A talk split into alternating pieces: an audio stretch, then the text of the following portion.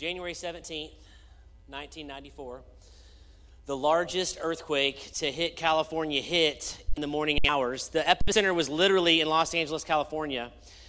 And uh, as people went to the streets for safety, they looked up and saw something that they had never seen before. They saw a silver grayish cloud in the sky. And matter of fact, 911 was um, inundated with calls on what's going on not for first responders, but what's that in the sky? And uh, what they had seen finally with all the lights out in Los Angeles was they saw the Milky Way. It had been there the entire time, but literally the world had drowned it out. And as I think about that story, I think, oh my goodness. Like the mission of God is inside this right here. And as I open it and read it, it's so crazy how the world is trying to drown it out. The, my pace of life, uh, my, my, my love and loyalty for things other than the mission of God.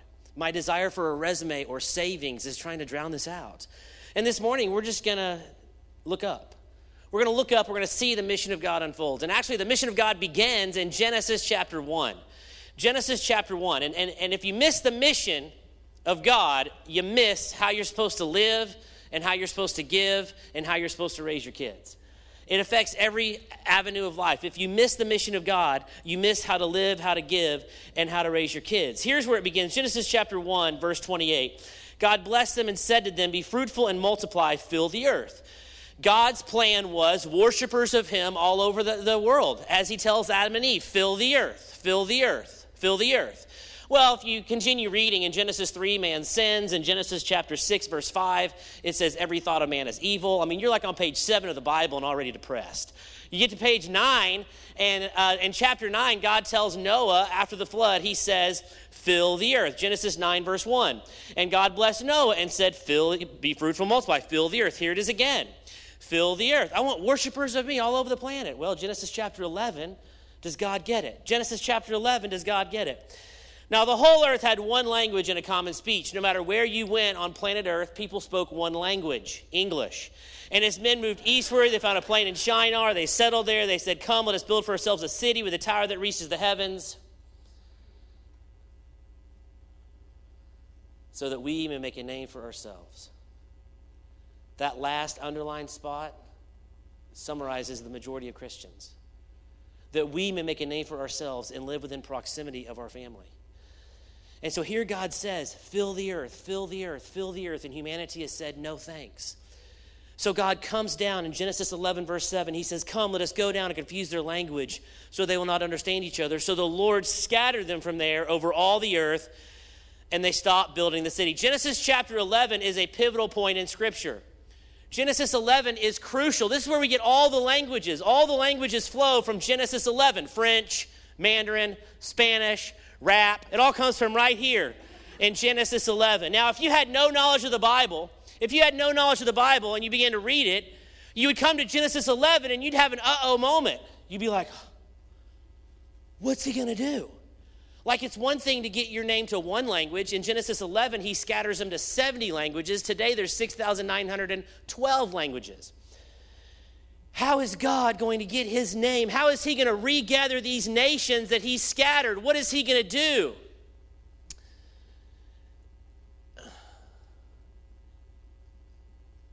And all you have to do to see God's response to the scattering of the nations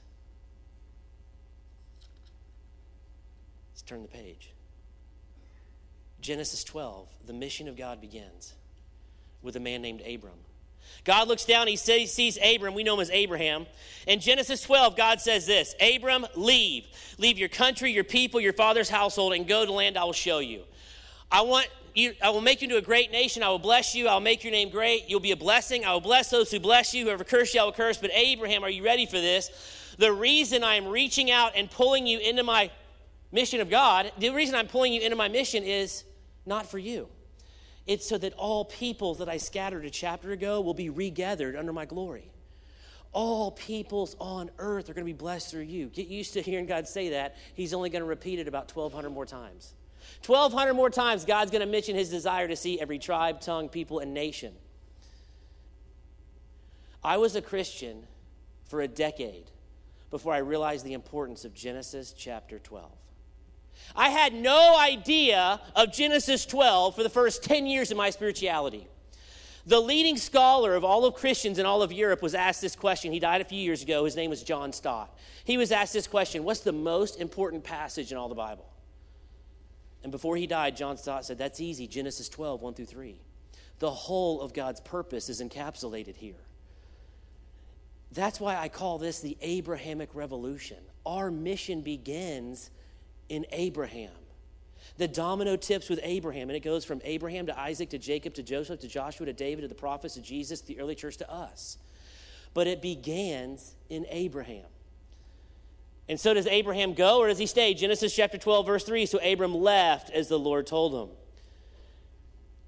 Isaac, just like your father Abraham, the mission of God comes to you. Genesis 26. Isaac, I will make your descendants as numerous as the stars in the sky and give them all these lands. And through your offspring, here it is again, all nations will be blessed.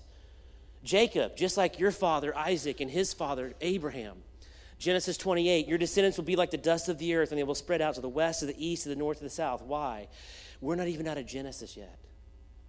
All peoples, all peoples on earth will be blessed through you. Don't miss the mission of God. It affects how we live, how we give, and how we raise our kids.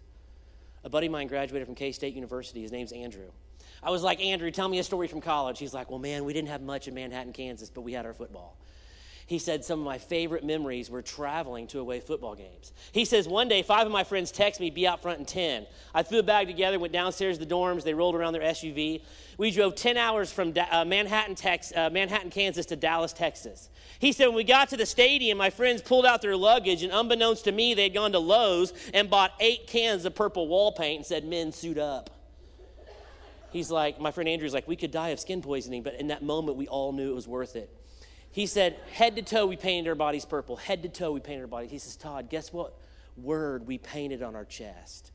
I'm like, what? Hey, mom? Hi, ESPN? He's like, no, no, no. The six of us painted one word on our chest family. I'm like, family? Why family? He's like, because at K State University, when you come in as a freshman, they say you're not a student, you're part of the family. The football stadium at K State University is called Family Stadium. He said, Todd, something happened in the third quarter with a minute left. I said, What? He said, We were down by 41. he said, I'm banging on the bleachers, I'm yelling at the refs, and then I have this epiphany. He says, I realize I'm in desperate need of exercise and our team's in desperate need of rest, but I can't get in the game because I'm painted in purple with an F on my chest wearing a kilt. I said, Man, you just succinctly summarized American Christianity. You just summarized American Christianity. I'm in the family, but I'm not in the game. Oh, I'm a Christian. I go to church. I don't celebrate Halloween. But when it comes to engaging God's mission, to reach the nations, we're like, hey, man, sorry, I'm busy. I'm getting a degree. I've got kids. I've got a mortgage. I've got these plans. I know, I know people at our church who are into global outreach, and I applaud them. They're fantastic. It's just I'm different. I have a personality, and uh, um, I have uh, a business, and I got two kids, and we got soccer every night.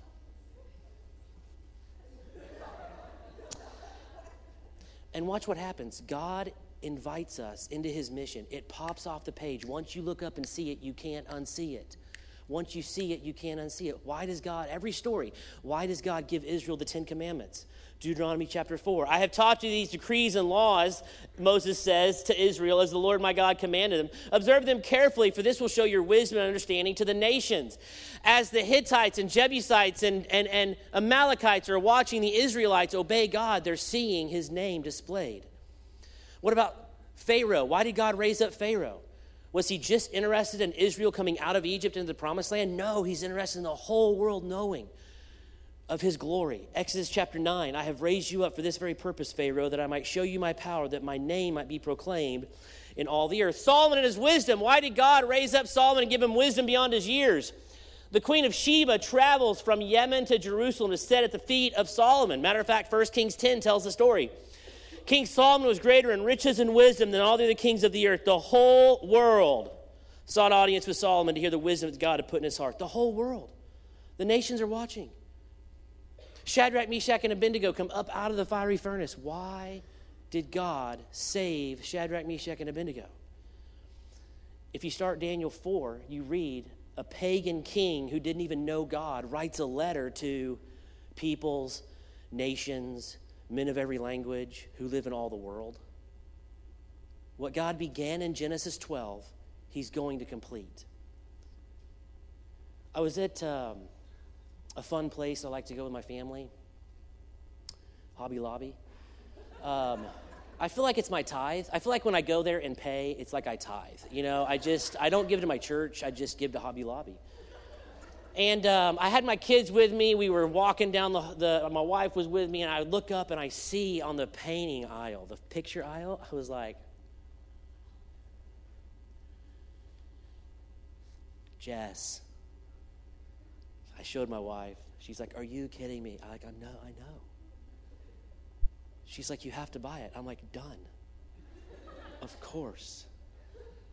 It was the coolest picture ever. It had a uh, stream, a deer, a tackle box, a fisherman, and the sun rising.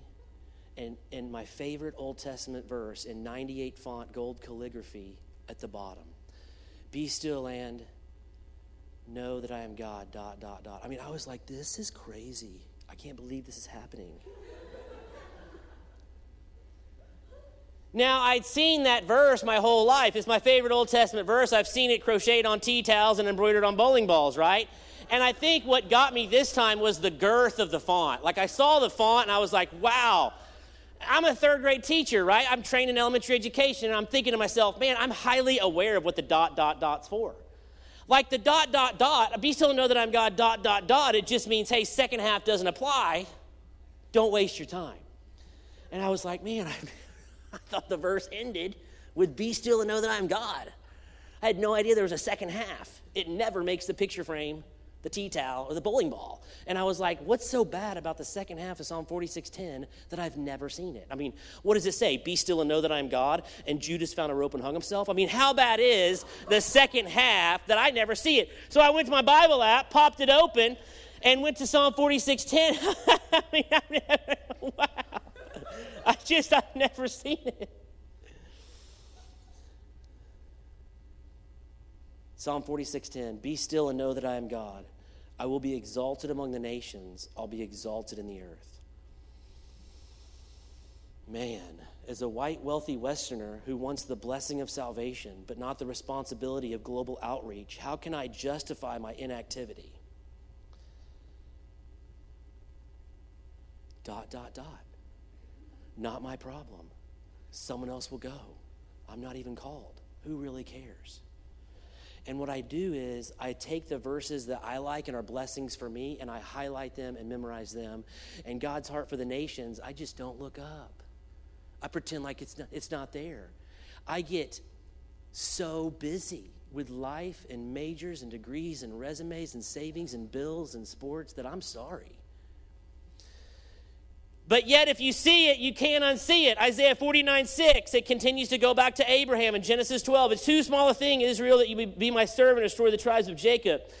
I will bring back those of Israel I have kept. I will make you a light to the nations that you might see my salvation or bring my salvation to the ends of the earth. Jeremiah 16, 19. O Lord, my strength, my fortress, my refuge in time of distress. To you the nations will come from the ends of the earth and say, Our fathers possessed nothing but false gods, worthless idols that did them no good. Zephaniah 2, 11. The Lord will be awesome to them when he destroys the gods of the land. The nations on every shore worship him, everyone in their own land. Malachi 1, 11. My name, are you kidding me?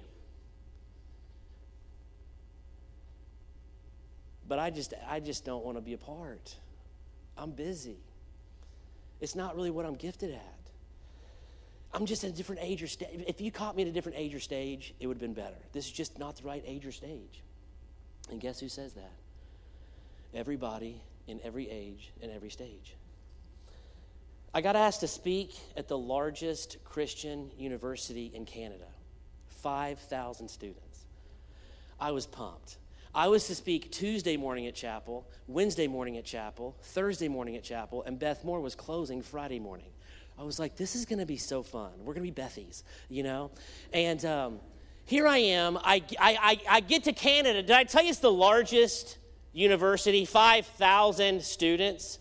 I get to the campus a day early, even though it's in our same time zone, just to get acclimated. And um, I get there, and that morning I'm walking around campus, and I have breakfast with the campus minister. And at breakfast, I say to him, "Wow, this place is amazing." He's like, "We are the largest," and I was like, "I know, I heard. I put told all my friends, you know."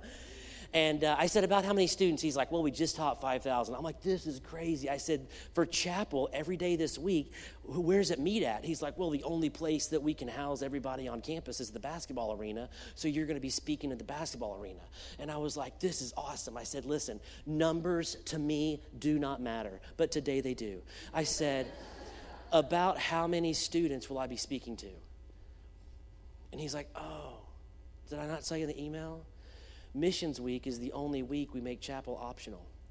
So we're praying for 200. I get to the meeting and I speak to 185 Canadian university students. And I challenge them before they go off and start their resume after college, give five years of your life to the Muslim, Buddhist, Hindu, Chinese, or tribal world. And after I finish speaking, I take my mic off, I set it down, I look over, and there's eight Canadians ready to talk to me. The first one comes up to me, man, that was an incredible message. Thank you so much. I can't go overseas. I'm getting engaged. The next one, man, thank you for the message. It was really great. It, inspirational. I can't go overseas. My parents would freak. The next one, thanks for the message. It was really challenging. I can't go overseas. I'm getting a master's. The next one, man, that was phenomenal. Great. I just, I just feel I'm not called. The next one, I just, I would go overseas, but there's so much needs here. The next one, I would, man, that was a great message. Thanks so much, but I just signed a two-year iPhone contract, one after another. I then spoke Wednesday to about 145 students, Thursday to about 85 students. I flew out Friday. I didn't fly back to where I'm from. Instead, I was scheduled to speak at a church in Salt Lake City, Utah. So I flew into Salt Lake City and I grab my rental and I go to Google's map and I type in where I'm going and it says, turn right on Temple Street. To where does Temple Street lead? And I realized that First and Temple in Salt Lake, Utah, is the largest Mormon temple in the world. And I literally was like, ah, I want to go. I want to go see the largest Mormon temple and get a selfie. How sweet would that be? So I go, turn right, First and Temple, park the car, hop out, and get a selfie in front of the largest Mormon temple in the world. I then look to the left, to the left of the Mormon temple, and I see this huge building made of glass, three stories tall, about as big as this entire church. And etched in glass, it says, Mormon Welcome Center. I want to go. I want to be welcomed by Mormons in Utah. I mean, how sweet was, I mean, maybe an angel gets its wings. We don't know what happens. Like, that's just a sweet moment, you know? So I walk over to the Mormon Welcome Center, I open the door, and I yell, Good Mormon! Top of the Mormon to you. And 20 of the best dressed, seemingly well educated, nice looking university graduates came walking towards me. One of the girls peels off. Her name's Rachel. She comes up to me and um, she's like, What brings you here? And I was like, What brings you here? Like, how did you wind up here? And why is everybody's name sister? You know, I'm like, This is crazy. And um, so she's like, Oh, well, every Mormon has to give two years after they graduate on a mission trip. And the church decides. And they decide that and send you a letter. And so when I got my letter, it was the greatest day of my life. I'm like, You get a letter telling you where to go? She reaches in her purse, she pulls out the letter, and she says, This is the most important thing I own. I held the letter. I read the letter. I then got in my car, drove 45 minutes south to Provo, Utah, where I was scheduled to speak at Brigham Young University. Brigham Young University is the largest Mormon university in, the world, and we were scheduled to speak to a few Christ followers on campus trying to have a ministry. And I get about a mile off of campus from Provo, Utah. I get about a mile off of campus from Brigham Young University, and I look up and I see this building, this mall, this like shopping center. And the name on the shopping center is what caught my attention. The name was the Missionary Mall. I want to go. I want to go. What possibly brilliant things could you purchase at a place called the Missionary Mall? park the car, go in the missionary mall, and as I walk in, I realize, wow, this is the place that Mormons take their kids before their two year mission. Everything they need on their two year mission, they get at the missionary mall the suit, the tie, the bike helmet, it all comes from the missionary mall. And all I'm doing is looking at the faces of the fathers and the mothers. All I'm doing is looking at the faces of the grandfathers and the grandmothers. Sheer excitement. Greatest day of my life. No price too high, son. Whatever you need, we are honored. I got back in my car, opened my journal, and wrote Mormons give two years, Christians give excuses. Mormons give two years, Christians give excuses. Here's the newest stat out that we've discovered. The newest stat is this If your son or daughter or granddaughter or grandson gets a heart for global outreach, 99.9% of Christian parents spend the next six months trying to talk them out of it.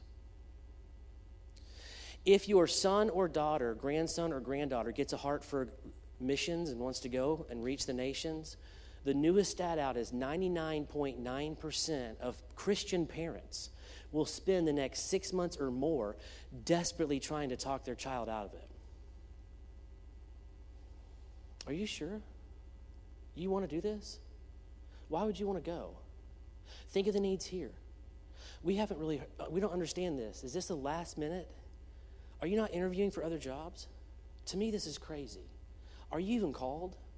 You don't even wear Toms. Like, why do you want to do this? You've, we've never traveled. You've never gone overseas. You, were, you flunked Spanish 1. Why do you want to do this? Have you told your dad? Do not tell your dad. You better not tell your dad. If you tell your dad, he is going to, this is going to be bad, okay? He's not happy right now as it is with you, and this is just to, you're to be over the top. Why do you want to do this? You know you're gonna, you're to waste your degree. You had such a great resume. Think about these summers you've been interning. Well, that's just gone. You know you're to die single. As soon as you step on that plane, you're dead single. Like you might as well just, we're to give your, your wedding funds to your sister. Have you told her? Have you told her? You better not tell her. You better not. Do you have doubt? Do you have any doubt? It seems like if you have any doubt, you should not go. If you have any doubt, that tells me that God is telling you to stay and live with us and work at Starbucks. Do you doubt? Are you just bored? Do you think you can't get a job? We have so much going. For, we just thought this was going to be incredible. And if you, oh my goodness, don't even think about raising my kids there. My grandkids, no. Don't raise my grandkids there they're going to die of malaria, and that's going to be on you. How are you going to feel about that? What are you going to do then? See, you're doubting. I see it. You would think if God called you there, He would tell us first. And we, your dad and I, have heard nothing. we have heard nothing. Matter of fact, all we are hearing is med school, med school. All we're hearing is med school. Like that's it. And you're, this is just, uh, to me, it's different. It's division. And God is not divided and you're dividing this house. And I think you should stop. Let's meet with the pastor. He'll agree with us.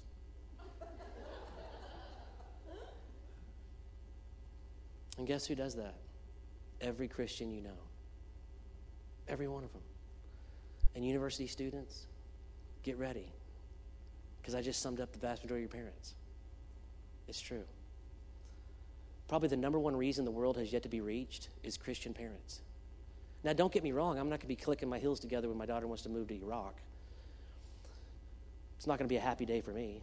But you know, a harder day? When she marries the wrong guy and spirals downward in self absorption. That's going to be a little harder.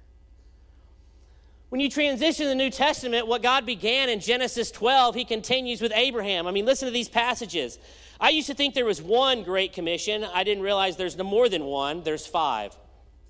I used to think there was just one. Matthew 28 All authority in heaven and on earth has been given to me. Therefore, go and make disciples of all nations, baptizing them in the name of the Father, the Son, and the Holy Spirit, teaching them everything I've commanded you. This is not the only Great Commission text. I thought it was the only one. There's not one, there's five. The second one is Mark 16, 15. Go into all the world and preach the good news to all creation. This is not the only Great Commission text. There's five. Luke 24, 46 and 47. Remember Genesis 12. He looks at the disciples and says, What I began in Genesis 12, this is written. Christ will suffer and rise from the dead. Forgiveness and repentance will be preached to all nations. This is not the only Great Commission text, there's five. John 20, 21, Jesus looks up at the disciples and says, As the Father sent me, now I am sending you. John 20, 21, Jesus has just risen from the dead. He looks at the disciples in the upper room and he says, Everything you've seen here for the past three years was not even my idea. Jesus says, I was in community, eternity, and trinity when the Father invited me to put on humanity. And I stepped out and went to a foreign place, not my own. And as the Father sent me, now I am sending you. And of course, I'm a John 20, 21a Christian. If only there was a way that I could be a John 20, 21a. I'm love as the Father sent me. I love that. But if there was only a way I could just lop off that second half, have the blessing of salvation without the responsibility of global outreach, I would really live a perfect life. If only there was a way to lop off that sa- dot, dot, dot. I don't even see it. It's not even in there. It's not even my problem. This is not the only Great Commission text. There's five. Acts 1 8, you will receive power when the Holy Spirit comes upon you, and you'll be my witnesses in Jerusalem, Judea, Samaria, and to the ends of the earth. Why five commissionings? And I think because we are naturally prone to self absorption. But you know, here's what's interesting. Watch this. Here's what's interesting. After Acts chapter 2, all the authors of Scripture, Peter, Paul, James, Jude, okay, all these authors, they knew about these five Great Commission texts. They knew about them. Many of them heard them personally from the Lord, except for the Apostle Paul. They knew about these five Great Commission texts, yet, after Acts chapter 2, not one time does any of the writers say, Remember the last command of the Lord Jesus to go and make disciples of all nations. It's not in there. Nowhere, in, and nowhere can you find them quoting the Great Commission. Why? Because for the disciples, the, the mission of God didn't begin in Matthew 28. For the disciples, the mission of God begins in Genesis 12 with Abraham. So when they want to challenge the church to be global, they don't go to Matthew 28, Mark 16, Luke 24. They don't go to John 20, 21, or Acts 1 8. They go to Genesis 12 1 through 3. Acts chapter 3, Luke says, And you are heirs of the prophets of the covenant of God with your fathers. Remember Genesis 12 when he told Abraham, All peoples on earth will be blessed. Hebrews 6:13 Remember Genesis 12 the author writes when God made his promise to Abraham he said I will bless you and give you many descendants. Galatians 3:8 Scripture foresaw that God would justify the nations and he told us in Genesis 12 he announced this in advance to Abraham. Galatians 3:14, he redeemed us, church, why? So that what began in Genesis 12 might make its way to all the nations. He redeemed us in order that the blessings given in Genesis 12 might make their way to the nations. I think that's why Paul the apostle when he sees the mission of God, he realizes, "Oh my goodness in Romans, it has always been my ambition to preach the gospel where Christ was not known, so that I would not be building on someone else's foundation." Paul says, Where is no one going and all volunteer? I say, Where's the easier places with a Starbucks?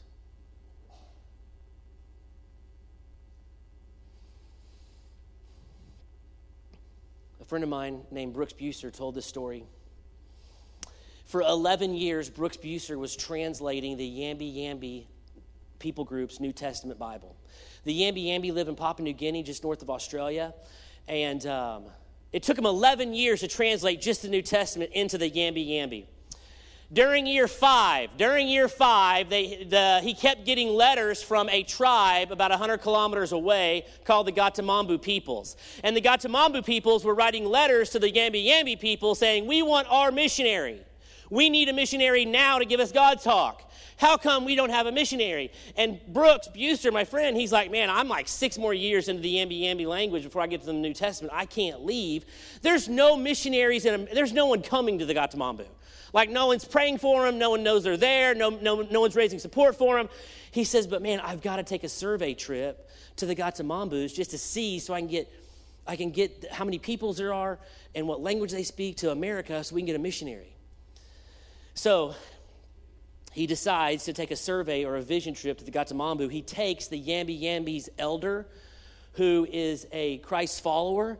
He takes him, he had white hair, he takes him out of respect. He knew the Gatamambu would greet him and respect him. They take the arduous journey, 100 kilometers. They get close to the Gatamambu peoples, and all of a sudden they start hearing drums. Boom, boom, boom, boom, boom, boom. The Yambi Yambi elder looks at Brooks and says, Do you know why they're doing that? And he says, No. They think you're their missionary, they're celebrating. And he's like, I'm not. There's no one in the pipeline. He's like, Well, we have to be very careful how we handle this. He says when he got into the village, the tribal leader of the Gatamambu took the Yambi Yambi elder and Brooks into his house. The whole village comes to the hut. He places Brooks between his two wives. Brooks says they have no teeth and white hair. He places in front of the two wives, and the, the elder of the Gatamambu looks at Brooks and says, How many days until we get our missionary?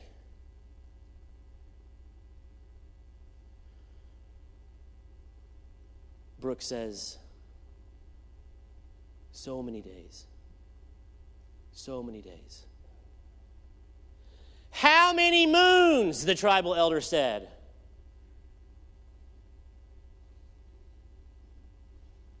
Many moons, Brooks says. Many moons. The tribal leader yells, How many moons? Give me the exact number.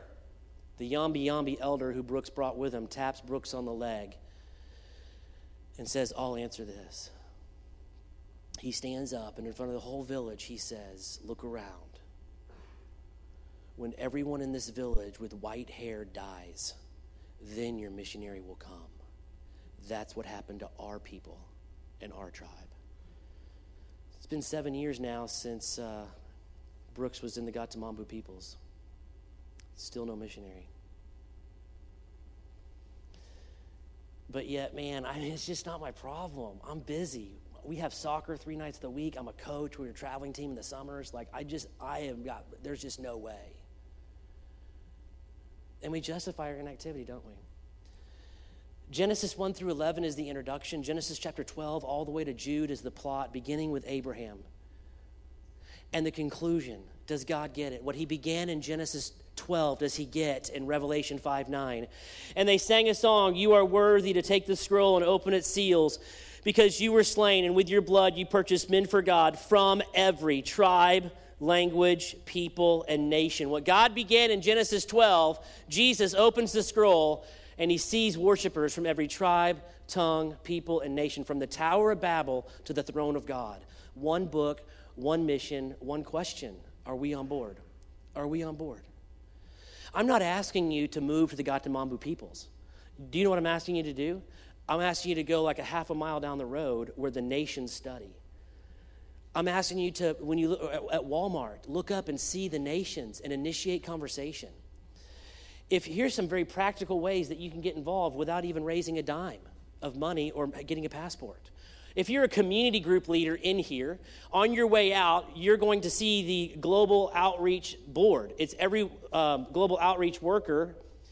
And if you're a community group leader, we want you to pick one for your community group, Skype with them regularly, pray for them, and send them packages. So next week, those in community group, you need to ask your community group leader which one did we pick, and I'll start getting in touch with them. That's a very practical way to serve them. You have something called Friends of Internationals, where they're asking, these international students are asking for friends. How can I learn conversation English? The vast uh, majority of international students never make it into an American's home. Think about that. You have quarterly times where you invite the Sudanese from the community here, and the church is like, we just need people to welcome them and host them and be friends with them. You have so many incredible ways to play a part even before leaving, even before leaving the country. And I invite you back tonight at 6. Tonight at 6, we're going to look at more ways that you can be involved and what the world looks like. We have five kids. My wife wanted a sixth. I'm like, why? She said every basketball team needs a sub.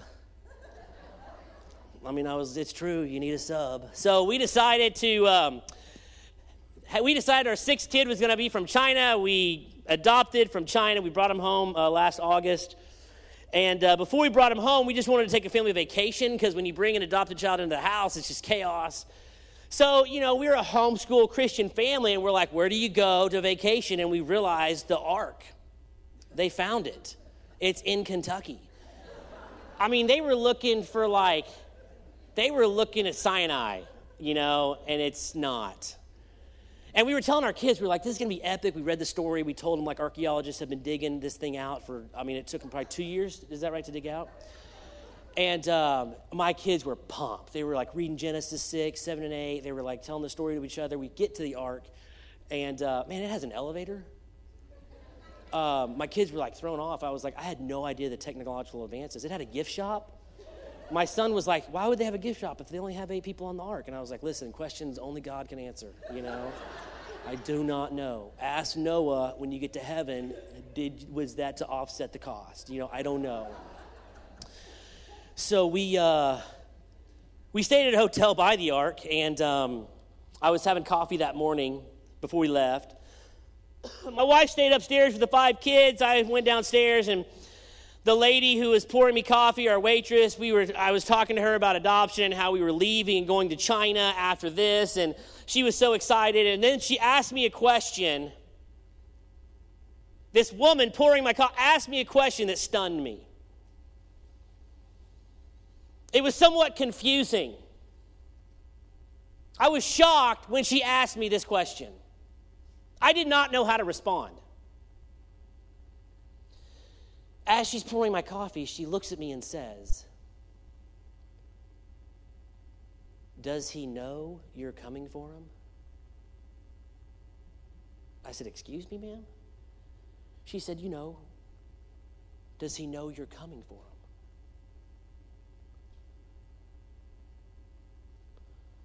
He has no idea. Like, he has no idea I've spent $34,000. He has no idea I've done 15 months of background checks, paperwork, tax ID numbers. He has no idea he has a college savings um, uh, fund right now in his name. He has no idea he has five siblings desperately ready to love him. He has no idea that in 21 days he's going to be stamped a new citizen of this magnificent country and be afforded every right and privilege this country allows. He has no idea he has a father. But I'm coming for him. I'm coming for him. And you know, half, we, we talk about the, the second coming of Christ, and half the world's never heard of the first. What would it be like to live and give and raise our kids in the back of our minds? We're coming for you. We're coming for you. And so, Father, that's our prayer this morning that we would look up and see it, that we would look up and see your mission from Genesis to Revelation, one book, one theme, and we just want to be involved. I pray that even this week we would have divine appointments, whether that's at the soccer field, seeing the nations we never saw before, whether that's at the hair salon, whether that's at the store, whether that's in class. Let us initiate and meet people from the 1040 window, from the least reached peoples, in the hopes that they would know you. In your name, amen.